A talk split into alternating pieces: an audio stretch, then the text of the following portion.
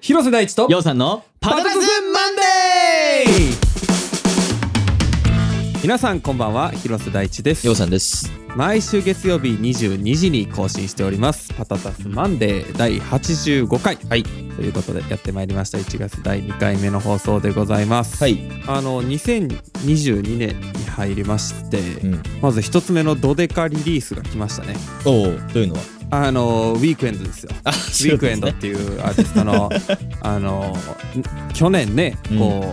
う、席巻したと言いますかあのもう死ぬほど聴いたウィークエンドのあのああ 80s 節がですねうん。あのさらに進化させたようなアルバムがあの出まして「ドーン FM」っていうタイトルなんですけど、えー、ちょっと聞いてみたいな。はうんぜひぜひ聴いてみてくださいあのクインシー・ジョーンズが入ってる曲とかだったりして あの本家入れてるっていう いわゆるマイケル・ジャクソンオマージュ的なことをね、うんこうずっとやってるんですけどあのなんやったか曲名もね「なんとかトゥ・クインシー」みたいな曲名で、うんあのこれクインシー・ジョーンズ入ってんちゃうかなと思って見たら入ってました なんかギターサウンドとかはもう本当にあのマイケル・ジャクソンのあの頃のまあまいあやまあのも多の分入ってたりとかしなて、言われてんで、その、なんか近づけとんなって言われたから、もうう腹立って、もう入れたれ。ん、逆にねもう近づくんじゃない。それや。そうだからねでもねあのー僕個人的なこうひ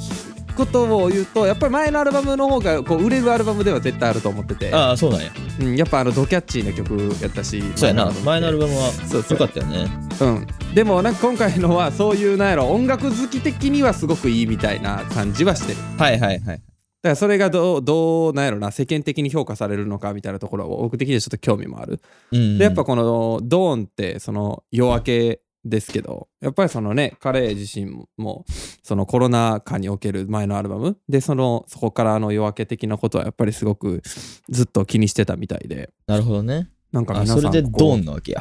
あそうそうそれでドーンなわけで FM はなんかねあのイントロでなんかその FM のあのさなんかなんていうのああいうの FM802 ジンみグたいなルやつあるね。やんジングル。ああジングルそうあああいう ああいうやつ入ってきてあ、そうだ よ。とかそういうそういう仕掛けのこうアルバムパッケージになってるっていう、はいはいはいそうそうあぜひぜひ聴いてみてくださいあの面白いアルバムうだ。と思います、はい。はいそしてですよあの私スパイダーマン見に行ってきましてうん。あちょっと収録前にもちょっと喋ってたんですけど そうやね。あのスパイダーマンノーウェイホームを見に行ってきましてうん。どいうでやしよたかったですよあああ、そうっすか。のドルビーアトモスで見たんですけど、うん。やっぱああいうこうなんやろどでかい映画はやっぱちゃんとしたとこそしてちゃんとした音響で聞いたらより面白いそうやね。立体感あるというね。そうそう噂そのう。そうそう。そうそうそうそう ドルビーアトモスなんか僕 IMAX とかはちょっとね酔うんですよ。画面でかすぎて。でかすぎてな。そうう。ん。どこ見たらええかわからなくなるっていう現象が起こるんですけ ど、ドルビーアトモスはね、ほんとよくて、やっぱあの、スパイダーマンのあのスイング、あの紐、紐、紐ああ、分かのるね。糸でこう、こう、ブランブランって移動するじゃないですうか。ん。ああいうところとかの臨場感がもう半端じゃないですか。ああ、多分たな、ちゃんと斜め、何、後ろぐらいからこう、前にギューそンうっていそうくんや。そうそうそうそうそう。なるほどね。と同時になんかこう生実家ね一本作ってるじゃないですうか、ん。映画をね、うん。これ大変やろな男を配置していくのと思ったこと しかもああいう映画なんかもうまさにアニメーションぐらい多分こうの作り方してるやん音ってそうやな現場で撮ってる音って多分ほとんどないと思うねんそうけやとど思って。そうそうだからあこれ大変そうやなドルビーアトモスとか思いながら、もうフォーリーのおじさんたちがこうやって、 そうそうそうそなうんかやそっうてるわそけでうすよ。布とかを。必死でだからああの雲の糸出るとことかシュッシュッシュッシュやってんねや ろなやってるんやと思う で。思いながらね見てましたよだからあの僕あんまりマーベル作品とかアベンジャーズとかも見ないんですけど、うん。あの唯一見るスパイダーマン、うんやっぱちょっとかっこいいですねまあ、確かにスパイダーマンってちょっとな、文脈が違うというか。後から入ってないやったっけマーベルそえの、っとね、 MCU には MCU には後から入ってて、うんでもマーベルの今のその現代的な実写化を一番最初にやったのが多分、あのスパイダーマンのあの、ああなるほどなるほどあの、あれですよ、役所の名前が出てこへんけど、あの、えー最初のやつねそうあの、最初のやつね、あの、大いなうんる力に大いなる責任が伴うっていうか、うんうんうんちょっと思想が入ってたシうんうんうんリーズで。だから、多分あれとな、バットマンっていうのはちょっとな、あの、異質やと思うねん。スーパー、あースーパーヒーなるロー、スーパータイツ、スーパータイツ人間が出てくる。はいはいはい そうそなるほどねそうなんやそうだからそれこそ今回そのね一応スパイダーマンなんでしょうファン的にはこう大歓喜的な話う。おでお。そのだから初代の人ですよ初代の人アンドリュー・ガーフィールド そトれム・ホっランて、ドそれは言っていい話なん。なんか、これなんかあれで、あれで出てるんちゃうかな広告で。あ、そうなん多分、なんかもうほんま大集合て。て敵は大集合してたけど、 うん。味方大集合あ味方大集合してないは出てんちゃう から。あ、ほんままあまあ、なんやろ、別に、僕的にはこう、そこが楽しくて見たわけじゃないんで。あ、そうなんうん。そんなにそれがこう、スポイラーであるっていう感じはしない大な。体そこれがうマオーチでベルはのない作。品ってさ、うん。こう劇場リアクションみたいなやつ見るとさ、うん。あの、ドリフ大集合的、あの、展開の時にもう盛り上がりまくってるやん。ふわーみたいな。ああ、まあね。あーだから、それこそあれですよ。あ多分アンドリュー・ガーフィールド出てくるみたいな時とかは、あわーってなってると思いますよ。ただ、とはいえ、なんか別に、なんやろな。そこが話の核ではないとあ、いもうちろんねか。。 なんで別になんかこうそんなにあれだとは思いますけどいやでもねだそういうだってまあ敵もね歴代敵でしょあれんなんか僕一人ぐらい知らないやついましたけど俺も多分な、知らんやつおんねん。うんなんかあなのんか電気ビリビリしてるやつおったやろ。電気ビリビリしてる俺人それ知らんねんな。俺もあの人知らんねんだから見てへんねやと思うな、多分な。うんうんうんアメージング・スパイダなんかーマンのシリーズ出てんのか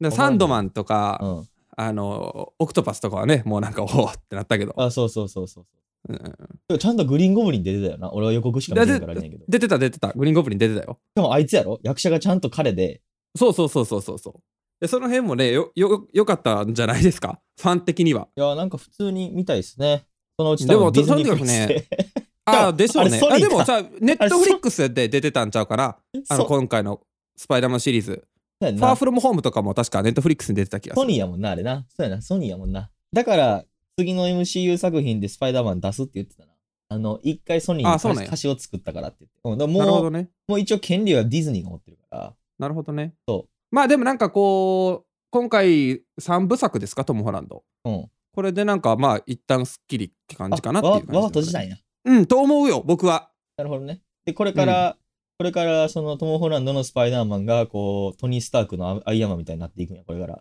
うんなっていく可能性はあるんあだいつが引っ張っていくみたいな。 うん。けどなんかねあそうね確かにああいう終わり方であれば確かにそっちに入っていくのははありな感じではあるね。こう、大体どの展開にも持っていけるようにな、こう、プロデューサーがこう、仕組ん で。 なるほど、 なるほどね。流れをね。いや、でもね、エンディングがね、ちょっとね、あの、なんでしょう、すごいぞ俗な、俗なファンの見方する、うん。コメントすると、ちょっと納得いってないん ですよ。あかんやん。ちょ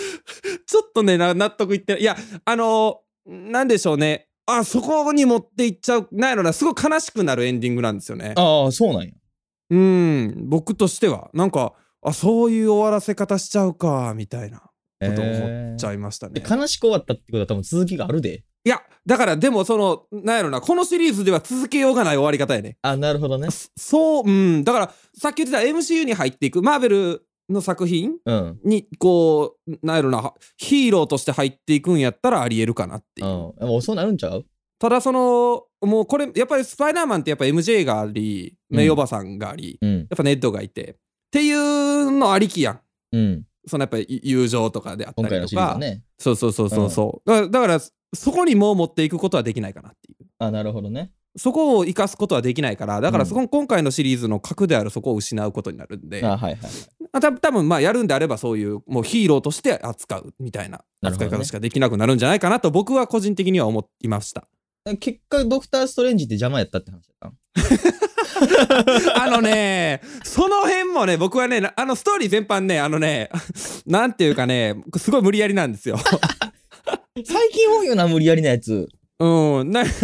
あのドクター・ストレインなんやろなもうそそれ最初っからそうしとけばよかったよみたいなのってあるじゃないですか映画ってたまにうん、ある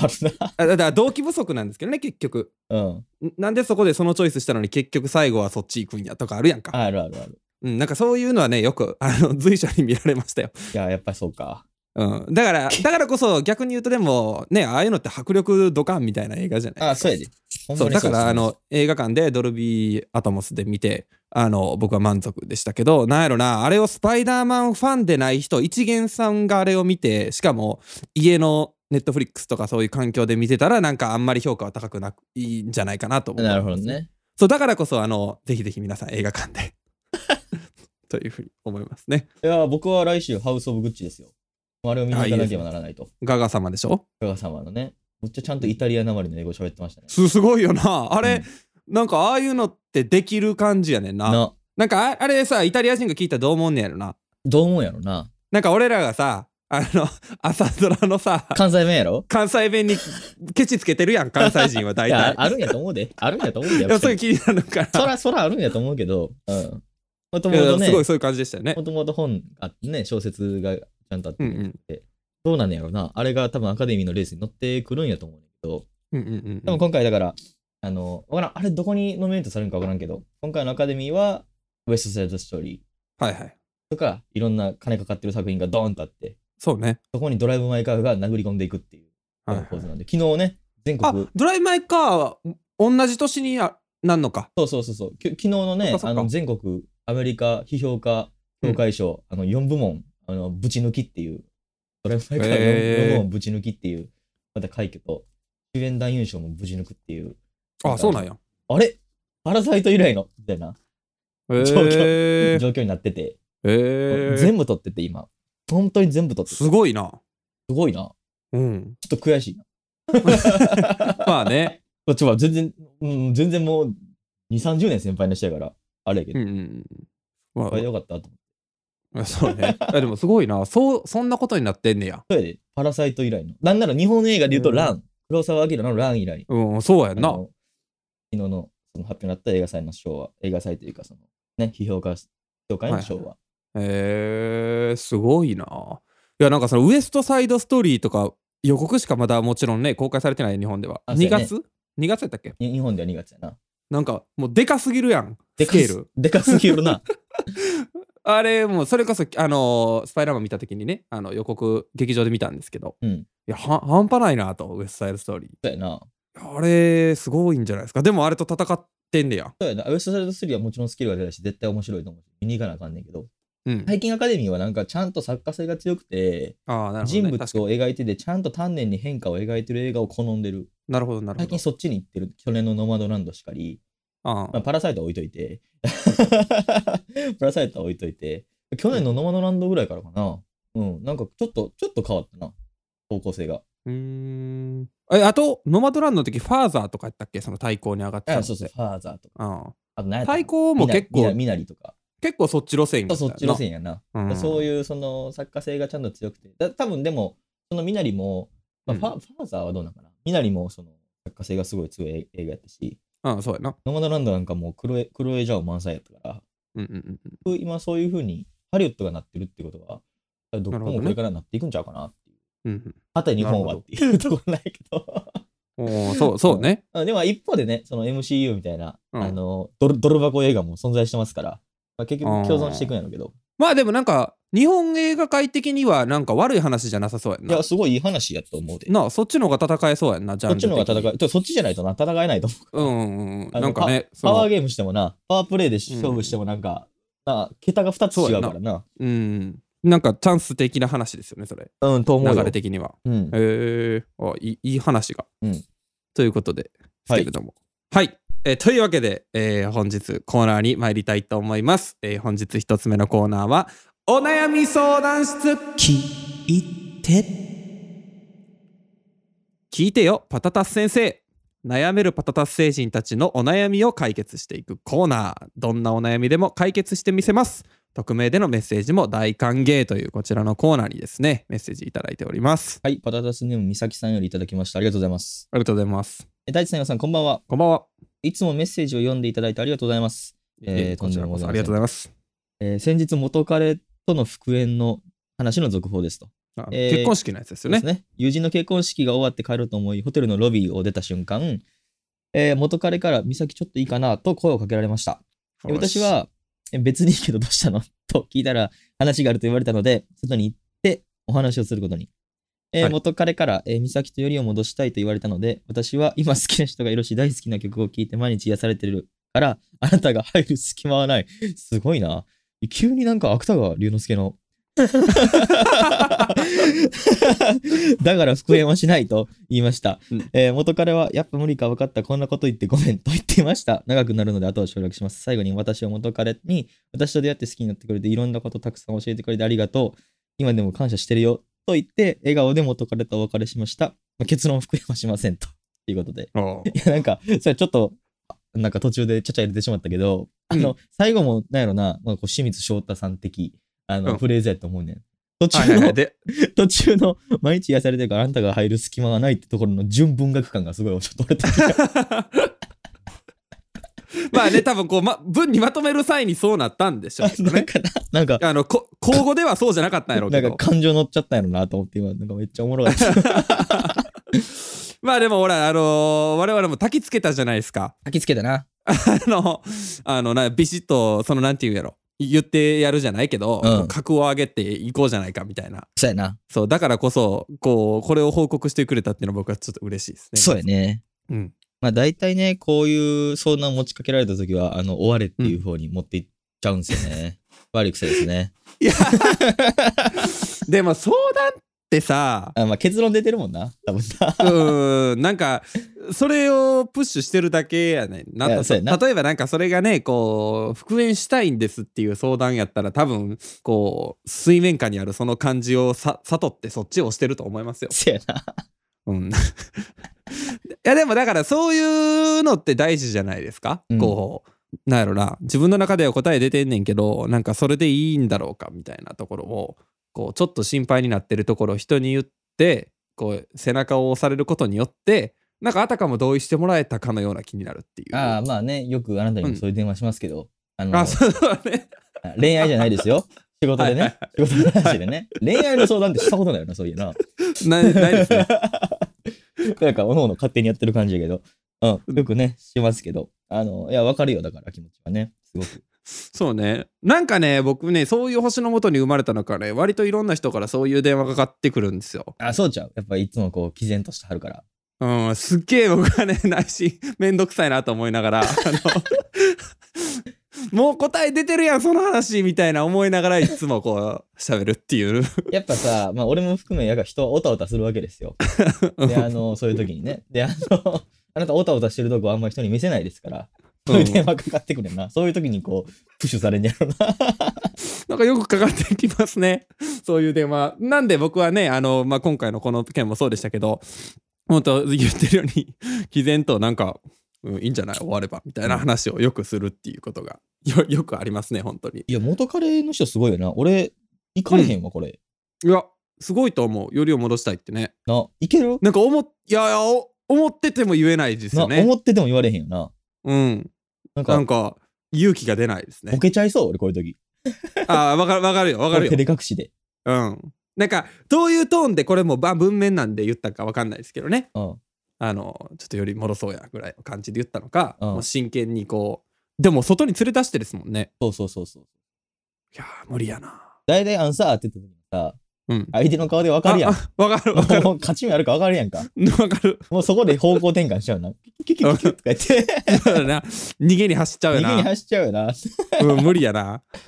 そうやな。でそれいいやしそのこの告白やんいわばよりを戻したいってああ、そうやな。告白やな。なんかもう無理かな俺い告白とかやー、もう無理やで。もう何回かこの件についてはね、我々話したかもしれないですけど、うんもう告白は無理やで。うん、高校生大学生、まあ、大学年代うん。もぐらいまでかうな。俺、高2でしたのが最後やもん、俺。うわんまあそうやな。高2の時に一回付き合って別れてもう一回付き合ったそのもう一回付き合った時が最後やわ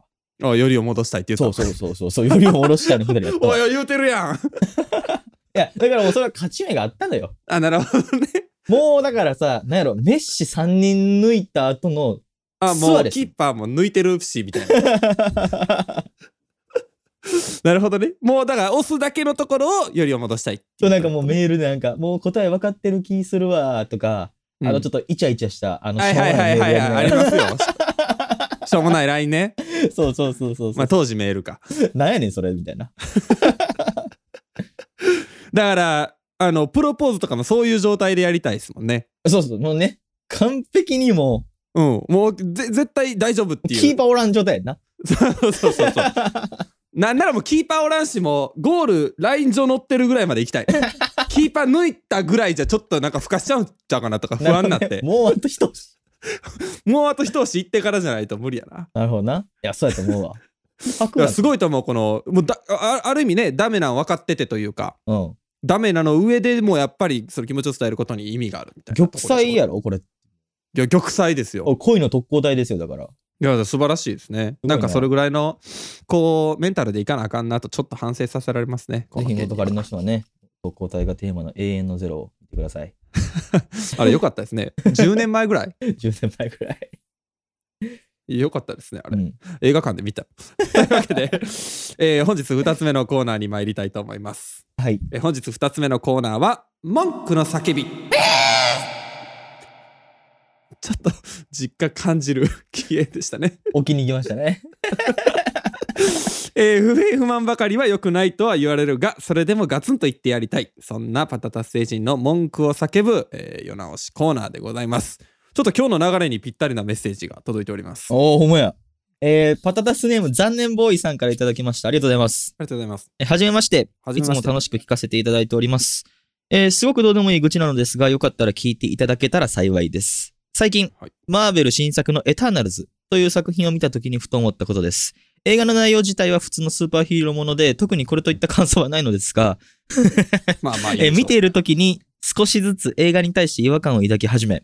何に対しての違和感なんだろうとムズムズしておりました、うん作品を見終わった時後に気がついたのですがその違和感はキャラクターの設定から来たものでした8人ほどヒーローが出てくるのですがその中に同性愛者という設定のヒーローと障害で声が出ない設定のヒーローが出てきました、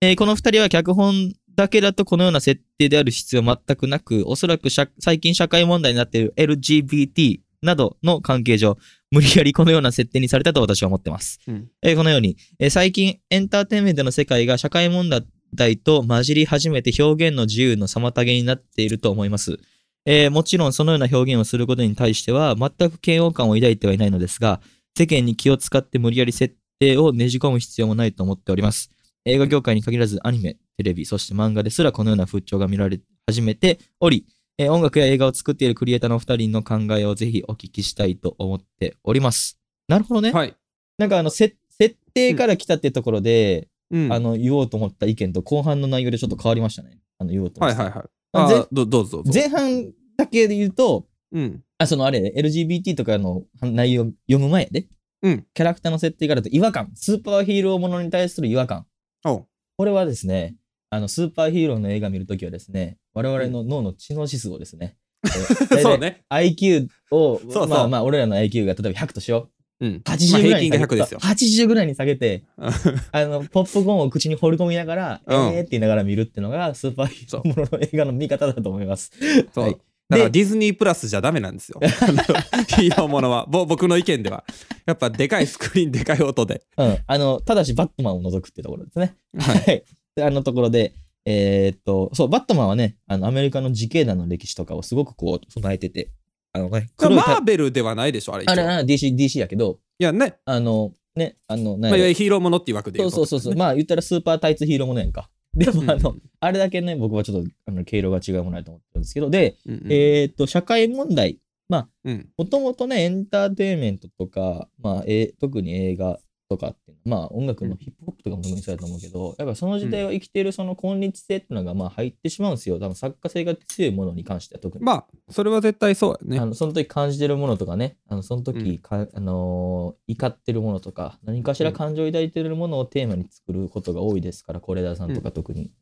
あのとかね、アダム・ワッケーっていう、最近、ドント・ルック・アップっていうですね、ネットフリックスで映画を出しましたけどはいそうです、ねうんあの人ってビッグショートっていう、その、マネーショートか、日本のタイトルやと。うんとか、あの、バイスっていうね、あの、ブッシュ。副大統領のやつそうブッシュ元大統領の副大統領やった人のね、話とか作ってる人がいるんですけど、やっぱ作家性の強い作作家ほど、まあ、さっきのクロエジャオのノマドランドもそうですけど、そういうものが入ってくると。で、まあ、このエターナルズってクロエジャオの作品なんですね。あの、うん監督クロエジャオなんですよ。で、多分、うんまあ、クロエジャオやから入ったとかはないと思うんですけど、あの、一方で、最近、その、特にネットフリックスやらディズニーやらパラマウントやら、えー、フォックス、フォックスはディズニーになったんか、ワーナーブラザーズとかですね、大きな会社の企画を通すにはですね、最近こういう LGBTQ とか、 うん SDGs とかねそうそう、あのね、多様性とかね、入ってないときついっぽいんですよ。だかうんら、プロデューサーがどうしても入れると。っていうのは、あのーここ20年ぐらい、特にハリウッド、まあ、これってハリウッド映画のことだと思うんですけど、うんうんあのーオスカーがホワイトであるとかね、うんあの、批判をされてたんですよね、ずーっと。うんはいはいそうねうん。っていうところのカウンターとして、これやってるんやと思うんですよ。うんうんうんで特に、あのーカリフォルニアっていうところにありますから、ハリウッドってのは。うん。いわゆるなんかあのリベラルっていうですね、はいはい。あの自称インテリの人が多いところなんですね。 ちょっと汚い言葉使いますけど、うんあのリベラル、だから民主党支持者が多いんですよ。はいはい。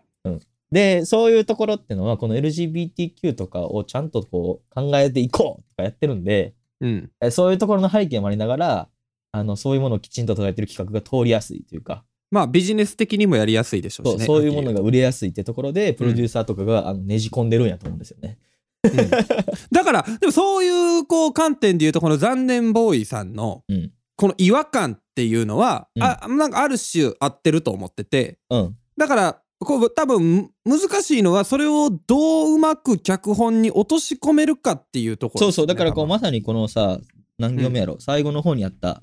うんえー、っと、どこやろうな。あ、脚本だけだとこのような設定である必要は全くなくっていうところが、多分これもう完璧にその味噌ついてて、肝をついててさ、うん脚本だとこのような設定である必要があるふうに、脚本を変えないとあかんよなそうそうこれ入れるんやったきっらちりそのね、多分映画始まって、多分エターナルズって140分ぐらいある映映画やったのかうら、んわからんけど見てないから、うんうんだからさ35分ぐらいまでの間に、うんあの、多分この2人に対してもっと掘り下げるって、うんそうねこの2人をメインにして、あと6人のスーパーヒーローを作って、とかやったらいけたかもしれんけど、うん俺、キャラクターの名前だけ見た限りな、多分なギリシャ神話と北欧神話を元にしてて、多分全員主役やねんな。はい多分これあなるほどそういうパターン多分そうやねんな。見てないから俺も分からんねんけど、うんうんうんうんうん無理があったんかもね。でも結構、マーベル好きの人としては、やっぱり、イエーイって感じだったらしいな、これも。あ作品としてうねんまあだからい違和感は僕も感じる時があってうん。あの特にその特に多分ねこれ主要キャラじゃないと思うんですよ主要キャラの設定って最初からある程度固まってるから、うん。多分ねこれモブやからモブという表現が合ってるかさておきなんかこう多分メインではない第3ぐらいのキャラクターで僕はよくこの違和感感じるんですけどはい。なんか単純に爪の甘さ的なところなのかなっていう気はするんですけどねなるほどね。爪の甘さもしくはあのみんなで作りすぎて視点がすごくバラバラになってしまってるっていう問はいはい題かなっていう、なこれがあの脚本家一人でやっててその脚本家が LGBTQ を入れたいと言われてとかやったらそこにこううまくねじ込めるんやと思うんですけど、うんなんかこう例えば脚本とかを例えば20人で作ってて一人がこそっとそういうの入れると絶対こうバランス崩れるじゃないですそうかや。な。こそっとっていうのはなんか文字通りこそっとではなくあれ、だからこうな、多分企画会議とかして、その後寿司屋行って、ガーッとか言いながら、あ、あれ入れたらええんちゃうみたいな。あ、せやな。そうそうそうそうそう でやってるとやっぱそのその瞬間ってこうね木を見て森を見ずと言いますけれども、うんその瞬間の部分だけ見て全体感のバランス取らずに修正とかかけちゃったんかなっていう気がするんですよねう。ん。難しいですけどねなんかその集団で作るのか一人で作るのかみたいなところだと思うんですよ。あ、難しいよ。な、あれだ、段階によってね、あのー、そのね、フェーズを分けたらいいと思うんだけど。うんうんうん、で多分一人でやるフェーズとみんなでやるフェーズとそうってそうことそやうなそう。で、うんまあ、こんだけでかく、まあね、あの、いろんなその作品の規模があるから、うんさっき言ったそれこそノマドランドとか、俺らがやってる仕事みたいなところで言うと、もう一人うん二人がやったらいいと思うね。うんこんだけな、ディズニー、マーベルが関わってくると、プロデューサーで何人おんねんっていう、多分話になってくると思うから。いやだからでも難しいですよねその作家性を出そうとするってことはやっぱりある程度個の力が必要になってくるやん。まあ、そうそうそうそ作家性ってそことイコールやろうから、う。うん。とやっぱり一方でこのマーベルみたいなどでかいのの作り方ってた個をいかになんやろ個の力で戦うやり方じゃないやん。うん。からなんかそこに対してこういう作家性を必要とするテーマを盛り込むっていうのがなんかあんまりマッチしないのかもねもしかしたら。そうやね。なんかそんな気がするな。うんまあまあ、一人なんかのヒーローに対してそれをやるんやったら、うん、あ、まあできると思うけどね。うん、なるほどね。うん。8人はちょっとな、8人やつ、多分こんなんて入かれ、こんなん8人主役の時点で難しいしなこんなん入れずに、8人主役にするだけでもだいぶ難しいと思うねんい。やめちゃくちゃ難しいと思う。散るもんねやっぱりどうしても。そう、あの、なんか後ろに、その、なんやろな、本当の歴史とかを入れない限り、例えうば、んあの、レッドクリフって映画があったけど、うんうんもともとその、劉備とか孫権とかさ、あの、周囲とか、知った状態で人が見るやん。うんうんまあ関ヶ絵画的なつながり方やな。そうそう、それは関ヶ原の戦いでもいいけど、うん知った状態で見てるから多分あんま設定せんでもいけ、走れると思うねんけど、うんうん、こういう、なあ、劇映画というか、ゼロから作ってる映画は、なあ8人全員設定して扱わなあかんからな、多分本気でやろうと思ったら350分ぐらいになるんだもんな。な。 そうやなあのちゃちゃんとちゃんとその120分スケールでやろうと思うとっていうこそうとそうやそう。なだって、あの、なんやろ、俺、これも見てへんからあれなんやけど、うんさっき冒頭で言ったドライブ・マイ・カーの浜口監督のうん2015年の映画かな、ハッピーアワーってやつが確か300何本あっああそうたなの。4んだ人主役で。うん。ああやっぱ4人で4人でそれやもんなそうそうそうそうう。んいやだだからでもこう僕はねこの辺ちょっと興味はあるなと思っててなんかこの混ぜ込み具合どううまいこと落とし込んでいくんやろっていう結構なんか手探りやと思うんですよやっぱり、うん。やってる側もねなんかどういうふうにこう映画業界がというか向かっていくのかなっていうのはちょっと興味ありますねそうっすね。このドデカドデカ映画 映画会社たちの動きだよな。ちょっと興味ありまいすや、ねまあ俺もちゃんと設定せなあかんなって、こう読みながら思い反省してる そうねあの僕一回だけねあのツッコミを入れてた時にあのここれと同様のではないけど、うんツッコミをねあのヨウさんからいただいた原稿に対してはいはい。あの言う時があるんですよそのはい設定に対して、あのねうまくいってない時ってやっぱり後半でなんか違和感があるというかびっくりしちゃうというかうん。時があるんでみたいな話ねあのしましたね1年前ぐらい、そうやねだだから割とその、あ、そうやな、1年前やったな。うん、で、最近その脚本をボツにしたんですけ ど、はいそうそう、だから多分な、まあ、で前回の話したやつでもあって、まあそれもダメにしたんですけど、 うん割と勉強してないかしてるか言ったらしてる方やと思うの俺も。うんそれでもやっちまうってことは多分相当気をつけなあかんねんな。いやめちゃくちゃ難しいんやと思うその設定というところうん、だからそれを最近思ってて、だからその一番新しいやつで次へ取ろうっていう気になってんけど、うんうんうんうんうんうん、もう本当難しいよな。最近本当に難難ししいいことと思うやってんねんなっていうのが分かってきた。うんしかもかつさその設定シーンを面白くしないとあかんやんそうそう、だからあのドラマみたいにベラベラ喋ってる時間はないから、そうそうそうそうそうそう、うんそうなんですよね。やっぱ言っても冒頭10分が勝負やと思うし、うん、とはいえ冒頭10分をちゃんとそのね設定っていういいわばバックグラウンド的なところに使わないとあかんっていういや、そうやねんな。すごい大変そうやなって思いながら見てます 一回書いて みろ。 冗談でございます。というわけで、ありというわけで、えー残念ボーイさんありがとうございましがとたうございました。えーお知らせでございます、はいえーちょっとねお知らせはあのーもうちょっとでリリースのお知らせが来ると思いますのでおあの新曲おそしてあのーライブ映像もですねあおのコツコツコツコツ編集所のあの岡崎さんが 作ってますのでそうですね、夜2時とかにこう来ますね。の納期に追われてるんやろうなと思いながらあの 僕はあのチェックしてますけれどはい。あのライブムービーもそのうち上がると思いますので、はい。えっと、またね来週再来週とお知らせさせていただきますので、えー、交互期待はい。当番組「パタタスマンデー」ではメッセージを随時募集しておりますメッセージはホームページ monday.patatasrecords.com までカタカナもしくは英語で「パタタスマンデー」と検索してくださいテーマに沿ったメッセージ以外にもお悩みや愚痴等どんなことでもお気軽にお送りくださいパタタスマンデーお送りしたのは広瀬大地と予算でした。ありありがとうございましがとうございました。またた来週、バイバイ。